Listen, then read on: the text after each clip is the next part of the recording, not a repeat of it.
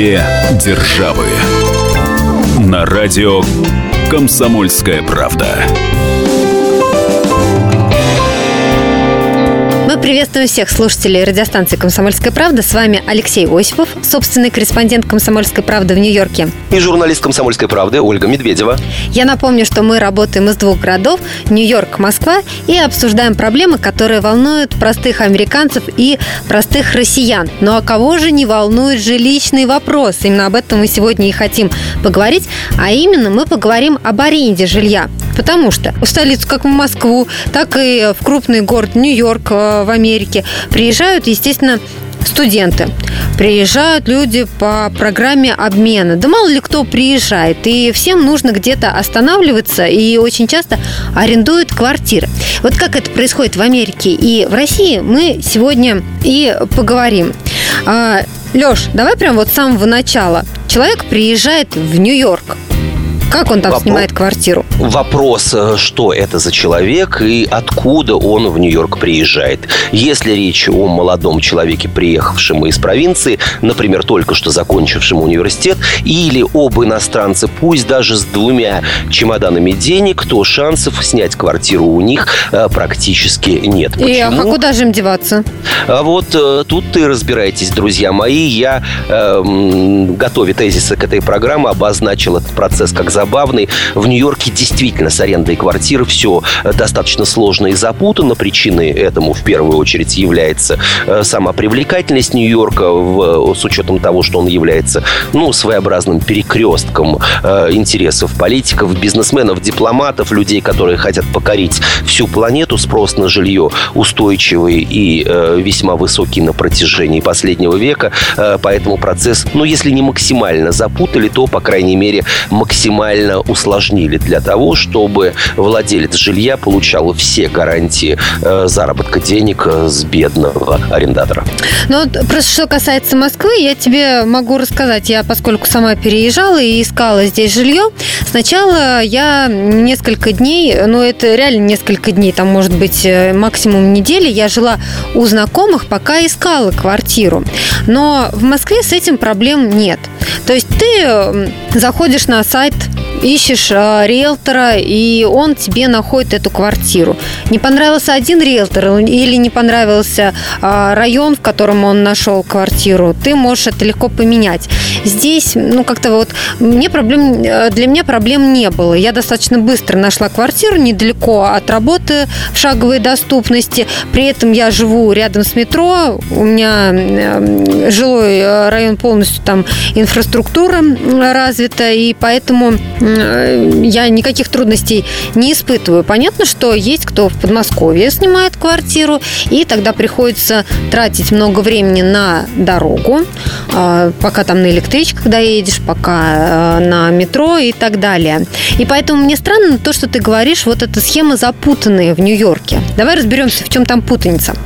Да, давай начнем с моего опыта. Отправляясь в длительную командировку в Нью-Йорк, я также э, думал о съемной квартире и планировал это сделать вообще самым современным способом. Найти квартиру в интернете, договориться с риэлтором или с владельцем, что в день прилета у меня просто не было знакомых э, в городе Большого Яблока, чтобы остановиться у них на неделю и две, а на гостиницу пришлось бы тратить много денег. Мне хотелось увидеть квартиру благодаря современным технологиям, фотографиям, скайпу, видеокамерам и уже въехать в нее, что называется, с самолета, в этот же день подписав контракт, вне- внести, внести залог и э, сделать необходимые, произвести необходимые процедуры. А Оказалось, что я переоценил свои возможности, и в штате Нью-Йорк действует закон, согласно которому э, квартиру э, м, за другого человека э, другой человек снять не может. То есть я бы попытался договориться с кем-то из своих на тот момент немногочисленных знакомых, они бы посмотрели квартиру, э, прислали бы мне фотографии, подписали бы за меня договор, даже бы внесли деньги, но нет, этого делать нельзя. А Только это нельзя через э, риэлторов или сами хозяева на это не идут? Это общий закон. Э, владелец А-а-а. жилья не имеет права снимать его через... Простите, не владелец, а, а э, потенциальный арендатор не имеет возможности снять жилье, не увидев его собственными глазами, физически не находясь на территории квартиры. Так что мой э, план потерпел, потерпел фиаско, и пришлось некоторое время жить в гостинице и тратить э, сумасшедшие деньги. Но ничего не поделаешь. Э, есть другая возможность, а точнее я расскажу обо всех возможностях аренды квартиры в Нью-Йорке. Главное понять, кому и на каких условиях эта квартира принадлежит. В, в Америке существует несколько типов, э, несколько форм владения недвижимостью. Это ну, банальный кондоминиум, то есть полное владение жильем, примерно так, как это происходит в, с большинством квартир в Российской Федерации. Ты можешь делать что угодно, сдавать ее, пересдавать, э, отдавать в аренду, открывать в ней на определенных условиях офисы и так далее. Но таких квартир в Нью-Йорке очень немного. Главная форма э, владения жильем – это кооперативы. Э, достаточно запутанная и сложная форма, но если выжать всю воду, то владелец жилья очень сильно зависит от тех условий, которые совет конкретного кооператива, конкретного дома заложил много лет назад в своем уставе. И в большинстве э, нью-йоркских кооперативов э, аренда или сдача в аренду жилья либо вообще невозможно, либо она возможна по определенной формуле. Самая распространенная формула – это 3 плюс 5. Что это значит? Три года владелец жилья прожил в этой квартире сам. Через три года у него открывается окно в большой денежный мир. На протяжении последующих пяти лет он эту квартиру имеет право сдавать. Затем снова наступают три года, которые он обязан либо продержать квартиру закрытой, либо жить в ней самостоятельно. И а, э, последующая пятилетка опять принесет ему э, возможный доход. Ну Это и какая-то очень странная схема. Это схема, которая, в общем, достаточно проста. И ларчик открывается просто. С одной стороны, подобного рода устоявшиеся жилищные сообщества хотят минимизировать количество лиц, которые мелькают в подъездах и на лестничных площадках. А еще одна дополнительная, ну, скажем так, э, форма э, скрыта глубоко-глубоко и имеет, э, ну, определенного рода, ну, если хотите, не российские, то близкие к ним корни. Дело в том, что практически любой жилец, э, который намерен купить квартиру или арендовать квартиру в конкретном кооперативе, должен представить на суд э, Совета жильцов, точнее Совета кооператива, э, board, как это называется здесь в Нью-Йорке на английском языке, целую кипу документов. Мы сейчас прервемся на несколько минут. Впереди у нас реклама, выпуск новостей, а потом продолжим с тобой обсуждать аренду жилья в Нью-Йорке и в Москве. Две державы. Историю пишут победители. Они же ее и фальсифицируют. Я Николай Сванидзе. Я расскажу вам, как все происходило на самом деле. Я выбрал самые яркие и важные исторические события года, а также вроде бы незаметные, но значимые факты, которые оказали влияние на ход истории. Один год из жизни России глазами ее жителей. Документальный сериал «Исторические хроники» с Николаем Сванидзе.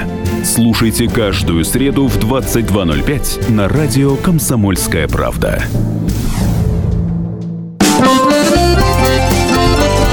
Две державы.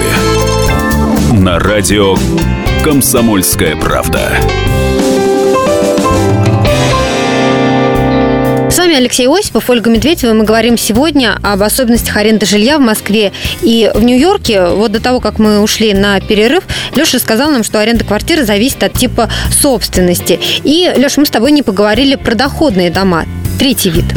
Да, это наиболее удобный и, кстати, весьма комфортный способ проживания. Ну, например, в Нью-Йорке э, солидные корпорации, например, корпорация Дональда Трампа, кандидата в президенты США, застроила различные районы Нью-Йорка многоквартирными домами, в которых жилье приобрести нельзя. Сама компания, владелец или управляющая этим зданием сдает эти квартиры в аренду от года и более, и ты, э, приходя, можно даже и с улицы, выбираешь понравившееся тебе жилье. Это можно даже сделать в интернете без каких-либо каких-либо посреднических э, комиссионных, э, заселяешься в ту или иную квартиру, но и тут ты не освобожден от определенных проверок. Нужна твоя кредитная история, нужно, нужно понять владельцу жилья, в данном случае крупной компании, а будешь ли ты вовремя платить за квартиру, будешь ли ты вовремя вносить месячную плату. Ну и здесь есть, пусть и дорогой в смысле денег, но весьма элегантный выход. Большинство таких компаний, владельцев доходных э, домов, принимают в качестве гарантии не только страховой депозит, но еще и обязательный страховой полис. По сути дела, ты платишь страховой компании э, деньги за то, что в случае, ну, я не знаю, потери тобой работы или работоспособности, или, ну, ограблений, возможности заработать деньги, страховая компания в течение определенного количества месяцев будет выплачивать за тебя квартирную плату, тем самым страхуя э, компанию владельца этого доходного дома от твоих финансовых проблем. Но, кстати, и это не спасет владельца жилья, будь то индивидуал или компания, от, э, от потери денег, если я, как э, арендатор жилья, откажусь платить. Закон в Америке и в штате Нью-Йорк, в частности, на стороне людей, у которых есть проблемы с деньгами, которые испытывают трудности, и они в большинстве случаев без каких-либо судебных слушаний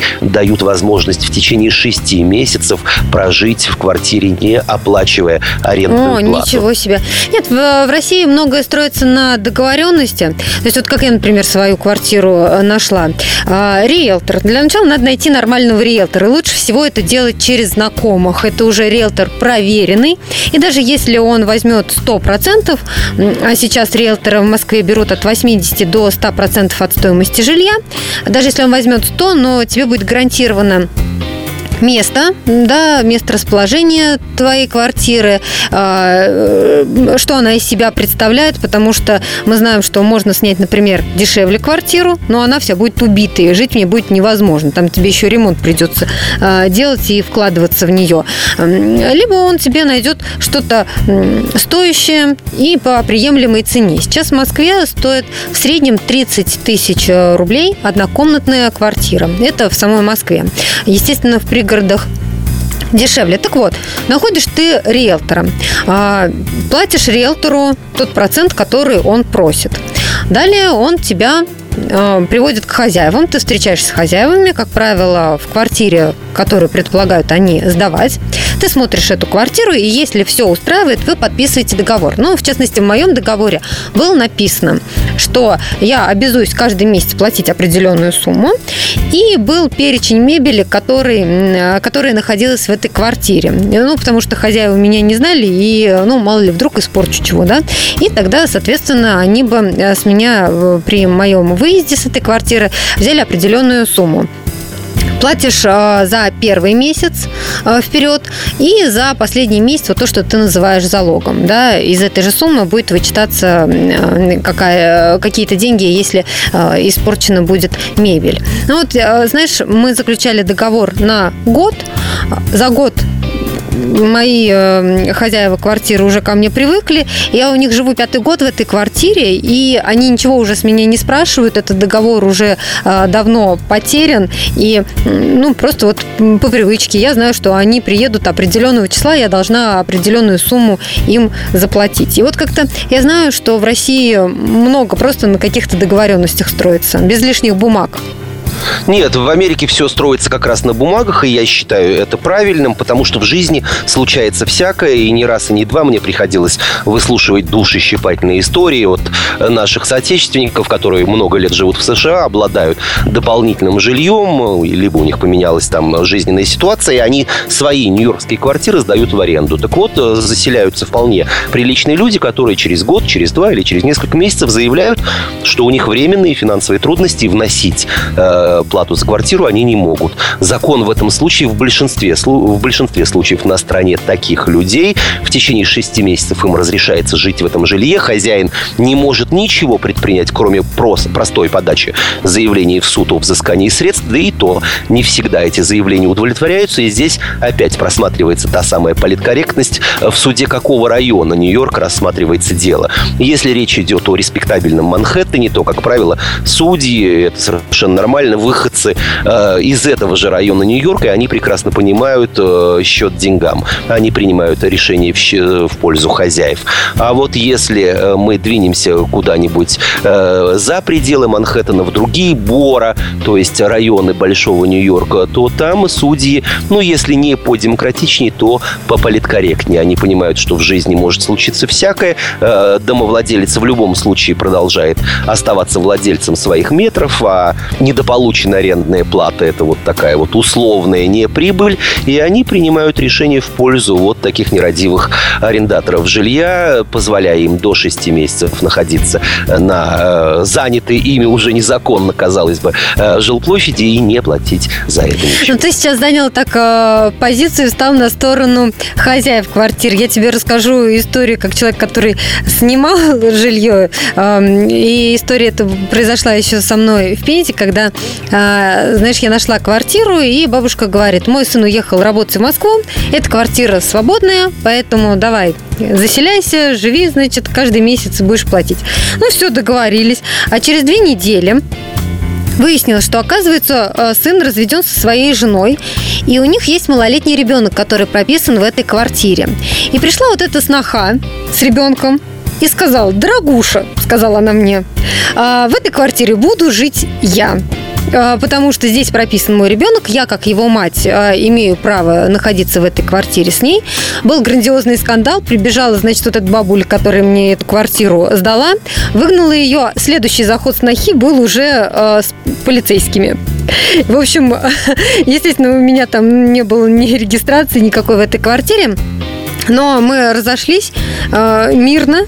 Я просто съехала, нашла другую квартиру. Но здесь я бы хотела вот обратить внимание, то, о чем ты говорил. Все-таки кому принадлежит квартира, это очень важно. И когда э, подписываешь договор и узнаешь э, все о квартире, в которой ты будешь жить, важно обратить еще внимание на то, кто в ней прописан. Но это в России, не знаю, как в Америке. В Америке есть э, разного рода механизмы проверки ну, своеобразной чистоты жилья. Э, и, э, в общем, у потенциального арендатора есть все возможности узнать, кто в этой квартире жил до этого, какие были проблемы, кто является истинным владельцем квартиры, находится ли она на рынке в плане того, будут ли ее, намерены ли в ближайшее время владельцы ее продать или обменять на что-либо другое. Все это есть, все это защищает права потребителя, на мой взгляд, это здорово здорово и самое главное удобно, да и не бьет по карману. Мы спросили людей, которые переехали в Москву, с какими проблемами при аренде жилья они столкнулись. Давайте послушаем, что они нам рассказали. Уличный опрос. В первую очередь это э, залоговая стоимость жилья арендного и комиссия. Это первое, что независимо от э, национальной принадлежности и прописки. Я сдаю тоже жилье. У меня живут люди из Макеевки, с Украины. В общем-то, они здесь работают, платят вовремя. Соседи не жалуются, соседи все довольны. Это первый, когда я сдаю жилье, предупреждаю, что если соседи только один раз пожалуются, все, мы распрощаемся. А так проблем уже нет. Дочь моя э, старшая, те снимали, ну, где-то порядка четырех лет они снимали квартиру. Вот, совершенно абсолютно спокойно по договору, как положено. Все было оговорено, все было, значит, через, как там, наверное, через нотариуса или через кого, я даже не знаю, где они заверяли это все. То есть у них не было так, что вот хозяин и они, они все по договору. За четыре года у них не возникло ни разу никаких там трений с хозяином. Вся сложность заключается в хозяевах, в отношении их к жильцам. Например, моя ситуация. В один прекрасный день я платила-платила за коммунальные услуги и э, как бы отдавала хозяйке. Потом я прихожу домой, у меня в дверях стоит чек на 15 тысяч рублей задолженность. И отключен свет. А у меня маленький ребенок и все такое. И, естественно, я звоню хозяйке, она говорит, ой, вы знаете, у меня сейчас проблемы, я вообще в отъезде и приеду через пару дней, переночуйте где-нибудь, пока я приеду и разберусь с этой ситуацией. На что вы в первую очередь обращаете внимание, когда вы сдаете квартиру? Какие критерии отбора? Ну, чтобы люди были так с виду приличные, чтобы они не, не устроили в квартире какой-нибудь там притон бетон. Вот что самое главное. Мы сейчас прервемся на несколько минут. Впереди у нас реклама, выпуск новостей. Никуда не переключайтесь. Говорим мы сегодня об особенностях аренды жилья в Москве и в Нью-Йорке. Две державы.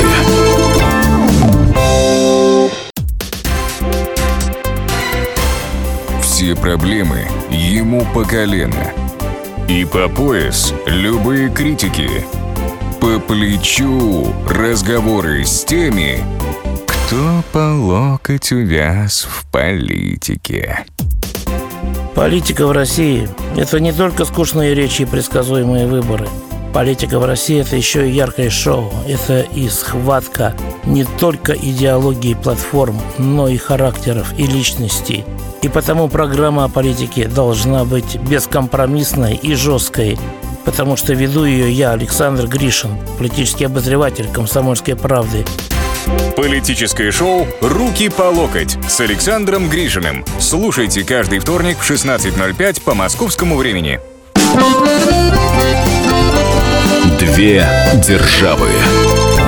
На радио «Комсомольская правда». С вами Алексей Осипов и Ольга Медведева. Говорим мы сегодня об особенностях аренды жилья в Москве и в Нью-Йорке. Мы говорили от предыдущей части программы о том, как составляется договор с арендодателями. Леш, скажи, а вот что касается условий проживания, есть какие-то ограничения? Например, э, хозяева квартиры запрещают заводить животных в доме или они против семей с ребенком, с маленьким, допустим? Да, могут быть такие ограничения, но вот детей, разумеется, в этот список мы не включаем, а вот братьев наших меньших очень даже, в зависимости от типа жилья, в зависимости от настроения хозяина, в договор могут быть и очень часто включаются пункты, что, например, в этой квартире заводить питомца нельзя. Еще один тренд последних лет в Нью-Йорке не только в самой квартире, но и вообще на территории всего дома. Речь идет о лестничных площадках или о э, двориках, которые нередко прилегают даже к высоким многоквартирным домам, балконы, в том числе в доме запрещено курить. Скажи, а кто это запрещает? Это как-то законодательством предусмотрено? Или сами жильцы вот так решили, написали где-то устав и его придерживаются? Если речь идет о кооперативе и кондоминиуме, то это могут решить жильцы. Если речь идет о доходном доме, то компания владелец жилья. Э, так что э, законы штата Нью-Йорк, федеральные законы предоставляют свободу такого выбора или свободу э, принятия таких решений владельцам жилья, как таковым, коллективным или нет. Но в любом случае это свято соблюдается. И курильщикам, например, найти квартиру в несколько раз сложнее, а уж владельцам собак, кошек, питончиков и попугайчиков э, примерно с той же пропорцией жилье найти, если говорить о Нью-Йорке, будет достаточно тяжело. Но животными в Москве тоже не всегда можно найти нужную тебе квартиру в нужном районе. А, тоже хозяева бывают против кошечек и собачек. Ну, я не думаю, что против рыбок, допустим, да, или птичек, а вот такие более крупные животные, лохматые животные, вот против них, конечно, они могут выступать. Но чтобы курильщики, вот про такого я, про такое я не слышала, чтобы в доме нельзя было жить курильщику. Ну, в любом случае, курильщик может выйти где-то там на улице, курить не обязательно же на площадке.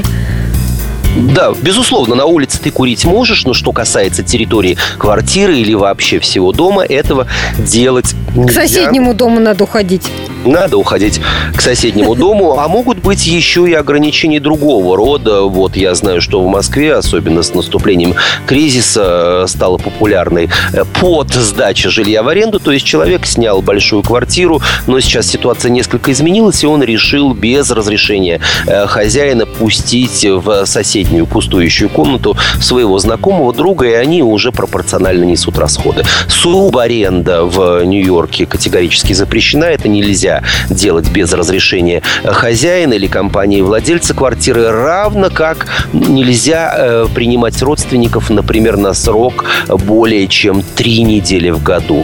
То есть если соседние, соседи, жильцы, владельцы, консьержи увидят, что в вашу квартиру частенько заходит и остается там э, с ночевкой э, совсем другой человек, нежели вы как таковой, то у вас могут начаться проблемы и необходимо будет объясниться. Примерно та же ситуация ждет и людей, которые э, сняли квартиру, в, находясь в определенном семейном статусе, а именно будучи холостыми. И вдруг появляется бойфренд, жених, муж, невеста, в общем, кто угодно. Необходимо получить дополнительное разрешение на проживание этого человека в квартире. В некоторых случаях владелец может отказать, сказав, что сдавал квартиру одиночки, а тут ситуация поменялась так, что, друзья, решайте свои новые проблемы в другом месте. Ну, что касается сожителей каких-то, как ты говоришь, сдачи соседней комнаты, то здесь все зависит от хозяев, я имею в виду э, Москву.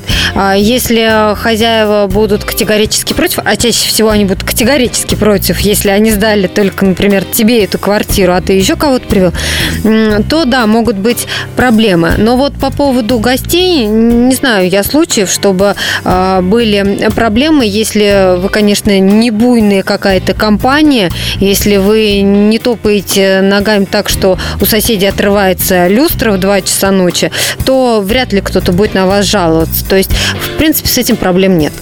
Да, но я имел в виду гостей, которые уехали и задержали, которые приехали и не уехали. Э, например, Приехали и остались жить. Да, и остались жить. Так вот, э, закон четко прописывает порядок. Э, если говорить о конкретно моем доме, мне э, предписано принимать гостей на длительный срок не более трех недель в году. То есть, если ко мне приедет мама или брат, или кто-то из близких родственников и друзей посмотреть Нью-Йорк и посмотреть Америку, конечно же, с блокнотом и ручкой никто не будет записывать количество дней пребывания, но если они уже будут, что называется, называется, мозолить глаза, то на меня непременно стукнут. Ну, у тебя, видишь, еще консьерж, который всегда может тебя заложить. А у нас в подъезде консьержа нет.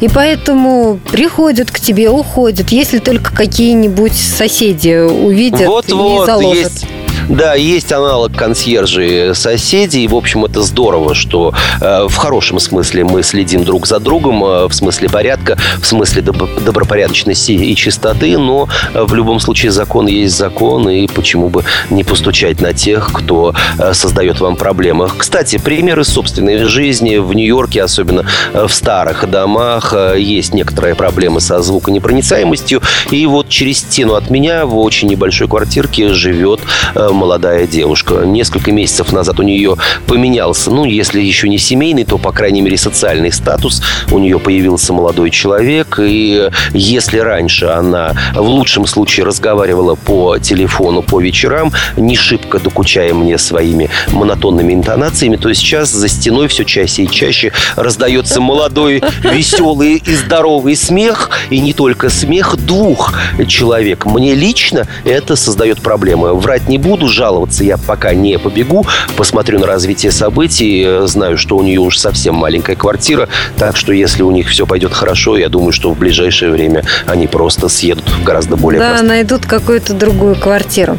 Смотри, говоря об условиях проживания, нужно еще отметить, что, вот, например, э, в России сдают квартиры как с мебелью, так и без мебели. Э, я снимала и такую, и такую, конечно, без мебели, знаешь, если ты переезжаешь в чужой город, э, как ну, приходится первое время мириться с тем, что ты будешь просто на матрасе спать на полу, да, прежде чем ты купишь э, какой-то там диван, стол, стул и так далее. Конечно, удобнее э, брать квартиру, арендовать квартиру с мебелью, но без мебели дешевле сдают. А вот в Америке они все меблированные квартиры? Если говорить про Нью-Йорк, то все квартиры не меблированные. Не Это меблированные? Значит, не меблированные. Здесь и вопросы гигиены, здесь вопросы вкуса, здесь вопросы безопасности. Э, квартира оборудована только кухней. Э, то есть на кухне есть э, все необходимые, как правило, встроенные шкафчики, раковина. В большинстве случаев посудомоечная машина, конечно же, плита. А вот все остальное – это твоя, мой друг, арендатор проблема. Ты уже за собственность собственный счет, либо покупаешь необходимую мебель, или есть второй вариант, но мне, кстати, он почему-то не очень нравится. Есть компании, которые предоставляют тебе комплекты мебели в аренду. За некоторую месячную сумму ты можешь снять э, мебель для двух, трех или четырехкомнатной квартиры, и там будут э, по цвету необходимые и размеру необходимые конкретно тебе мягкие уголки, кровати, диваны, в общем, все что угодно, но только за это придется платить. С какими трудностями при аренде жилья сталкиваются жители Нью-Йорка, мы спросили их самих. Давайте послушаем, что они нам ответили. Уличный опрос. Нью-Йорк – город проблематичный, когда дело доходит до поиска жилья. Даже если речь идет о покупке. И дорого стоит, и дополнительных расходов много. А если снимать квартиру даже не на Манхэттене, а где-нибудь в Бруклине, Квинксе или Бронксе, то в любом случае придется выкладывать много денег.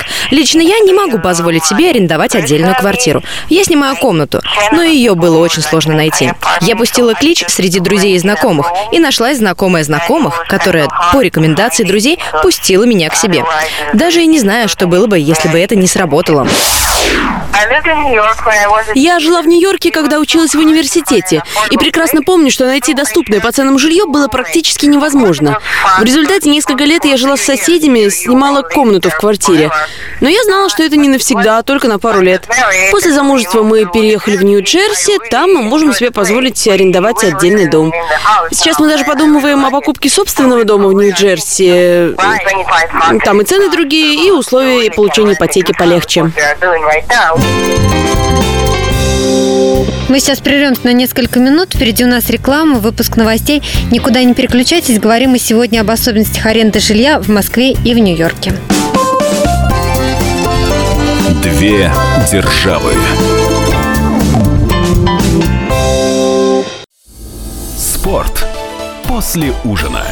На радио «Комсомольская правда». Меня зовут Евгений Зичковский. И на выходных я занимаюсь спортом. Ну как занимаюсь? Слежу за спортивными событиями. Так что для меня понедельник – день тяжелый вдвойне. Но я все равно расскажу вам о главных новостях из мира спорта. Ведь в нашем деле только так, превозмогая усталость. Программу «Спорт после ужина» с Евгением Дичковским слушайте каждый понедельник в 22.05 по московскому времени. Две державы. На радио «Комсомольская правда». Алексей Осипов и Ольга Медведева. Говорим мы сегодня об особенностях аренды жилья в Москве и Нью-Йорке. Леш, ну то, что мы обсуждали до этого, это все касалось э, длительной аренды. То есть это человек как минимум на год, ну там минимум, скажем, на полгода, да? Да, я, кстати, хочу квартиру. отметить, Оль, в Нью-Йорке минимальный контракт как раз именно год. И если ты по каким-то причинам э, хочешь покинуть эту квартиру раньше этого срока, ты обязан оплатить до конца года. Все остальное это воля хозяина. Как правило, договориться не удается, и если ты прожил в квартире 8 месяцев, а контракт был на год, это минимум, как правило, придется доплатить еще за 4. Я думаю, что в Москве просто с этим не сталкивалась. Думаю, что точно так же, если э, есть договор на руках, если в нем прописан минимальный срок, сколько э, жильцы должны э, пробыть в этой квартире, то, конечно, им придется весь этот срок и оплатить. Другое дело, что мы в основном платим там за один месяц вперед. Есть э, такие пункты в договоре, э, когда за несколько месяцев вперед платят, за три, за полгода. Чаще всего, наверное, это те квартиродатели, которые уже нарывались, когда им не доплачивали. Вот. И они пытаются прописать это в договоре или кому очень деньги нужны. Поэтому сразу берут за несколько месяцев. А так в основном тоже на год а вот Договор я как раз, подписывается. Да, ага. а я как раз сталкивался в России с другой э, практикой, когда э, квартировладельцы, в общем, и с пониманием относятся к сложившейся у тебя ситуации предлагают просто найти равноценного жильца. Ты сам размещаешь объявление, сам показываешь квартиру человеку и затем сам его представляешь новым, э, вернее, старым хозяевам. В Америке все по-другому, по крайней мере, в Нью-Йорке. То есть замену ты себе не найдешь? Замену ты не имеешь права себе найти. А, Это так. делают профессиональные риэлторы. И вернемся к самому началу программы. Кандидатура жильца должна быть самым тщательным образом проверена соответствующими инстанциями. Но я имею в виду в доме. И только после этого его дается право на заселение. В общем, ты выступать в качестве риэлтора не можешь, поэтому э, в данном случае, учитывая еще и длительность своеобразного процесса, э, э, арендодатели, квартировладельцы не идут на попятную и требуют за тебя деньги за весь срок.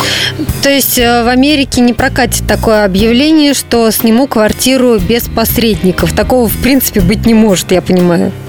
Э, Посредниками, мог- посредниками могут выступать сами компании владельцы доходного жилья. Как правило, э, в том или ином доме есть э, квартирка, которая выделена под офис. Там сидят представители этой компании, обладающие правами подписывать договоры. И они, как правило, комиссионных не берут. Но в 70-80% случаев без риэлтора не обойтись. С одной стороны, это удобно, но с другой стороны, почти всегда это стоит еще и дополнительных денег. Как правило, той же самой месячной оплаты аренды жилья конкретной квартиры. Но это опять же мы говорим о длительном э, сроке пребывания жильцов э, в арендованной квартире. А если, например, турист хочет снять квартиру на короткий срок, ну, скажем, приезжает там на две недели, на неделю, э, или, наверное, есть же такая практика, когда из штата в штат, там, в той же Америке, да, переезжают, и нужна квартира всего на несколько дней. Там тоже не обойтись без риэлторов? И вообще, какие есть нюансы аренды такого жилья? Нюансов очень много, и мы будем говорить в этой части программы исключительно про штат Нью-Йорк, поскольку в данном случае эти вопросы э, отданы на съедение или растерзание конкретным штатам. Федеральное законодательство их не регулирует. Нью-Йорк, как известно, это не только город контрастов, но и э, своеобразная мекка для туристов из э, всех стран мира. Сюда приезжают круглый год, цены на гостиницы кусаются даже в не пиковые сезоны. И в свое время, скорее всего, речь идет о э, лоббистах, владельцах отелей. Э, Они э, провели через Сенат э, штата Нью-Йорк соответствующую резолюцию, запрещающую владельцам жилья всех мастей и индивидуальным, индивидуалам и компаниям сдавать квартиры на короткий срок менее чем на 30 дней. Что это значит? Ну, турист на месяц, как правило, в Нью-Йорк не приезжает. Это совершенно нормально. Соответственно, он должен снимать только э, гостиницы, тем самым пополняя бюджет э, ательеров. То есть на Ну, две недели уже не снимешь квартиру? По закону этого делать нельзя, но существуют всевозможные сайты, например, Airbnb, весьма популярные в России и во всем мире, где владельцы жилья на короткий срок предоставляет возможность э, снять жилье, э, которыми они управляют, которым они управляют или которым они владеют для туристов э, при определенных обстоятельствах, разумеется, за деньги. В Нью-Йорке сейчас идут дебаты по этому поводу. Э, Те люди, которые ратуют за вот и дополнительный доход владельцам жилья, у которых оно простаивает, или которые сами находятся в длительной командировке, и государственными структурами, например, налоговой инспекцией, которые сложно отследить э, подобного рода сделки. Но э, сайты действуют, жилье сдается, но уважаемые туристы из России, приезжающие в Нью-Йорк и снимающие квартиры на короткий срок, знайте, что э, согласно букве закона вы совершаете правонарушение подобного рода сделки заключаться пока, я надеюсь, пока на территории штата Нью-Йорк не могут. Так что вы можете снять квартиру вполне добо- до- э, добропорядочного ее владельца, который обеспечит вам ровно то, что обещал на сайте, но в дверь могут постучать и представители полиции, и представители налоговой инспекции, и вы можете быть втянутыми в разного рода разборки судебных Ну вот по поводу налогов как раз я тоже тебе хотела сказать, что э, у нас даже на длительный срок, если сдают квартиру, э, то арендодатель, э, по сути, должен зарегистрировать э, этот факт и платить определенный налог. Но редко кто это делает, потому что, ну, естественно, никому не хочется дополнительные деньги платить. И если у тебя приличные э, квартиранты, то с ними можно договориться, чтобы они тем же соседям, например, говорили, что ты их родственник. Но это еще раз доказывает то, что многое в России делается по какой-то устной договоренности. И э, арендодатели, они не платят какие-то налоги зачастую подчастую. И тем более это касается Аренда на короткий срок, естественно, тоже не разрешено вот так вот посуточно сдавать квартиру. И все это может продолжаться до тех пор, пока э, не настучат, э, например, те же соседи, куда надо, да. И тогда, может быть, могут быть уже санкции. Ну, в Америке, как известно, давно и прочно есть хорошая, на мой взгляд, традиция. Люди платят налоги со всех видов своих доходов, поэтому э, представить себе ситуацию с э, тем, чтобы устно договориться о неуплате налогов или о сокрытии части своих доходов э, с кем-либо в Америке, мне не представляется возможным. Налоги нужно платить всегда, везде, вне зависимости от страны проживания и, разумеется, вне зависимости зависимости от статьи легальных, конечно же, доходов, поэтому все американские, ну или, по крайней мере, то, что известно мне о штате Нью-Йорк, э, владельцы жилья, э, которые сдают его в аренду, соответствующим образом декларируют э, свой доход, полученный вот от такого рода деятельности и платят с него налоги. Я напомню, что говорили мы сегодня об особенностях съемного жилья в Москве и в Нью-Йорке. С вами были Алексей Осипов, Ольга Медведева. Услышимся через неделю. Маленький домик, русская печка, Пол деревянный, лавка и свечка, Котик мурлыка, муж работящий, Вот оно счастье. Нет его слаще. Ах, если бы сбылась моя мечта,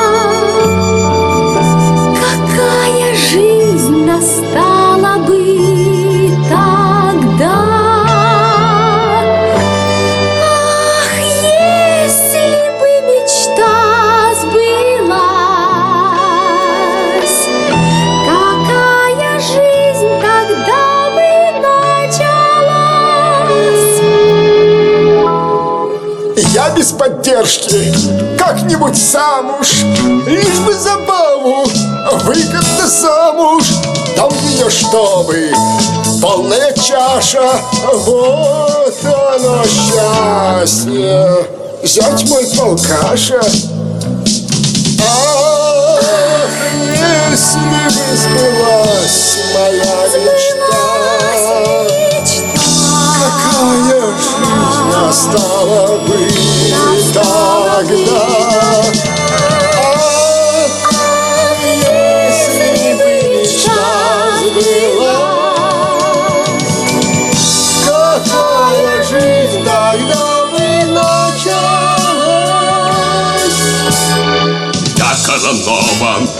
рядом забава. Новые земли, новая слава Новые деньги, новые связи.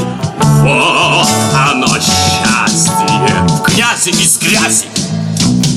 Ах, если бы сбылась моя мечта Какая жизнь настала бы.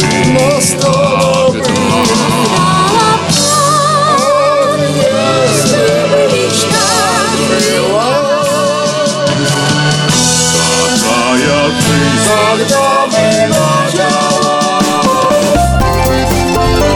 Две державы.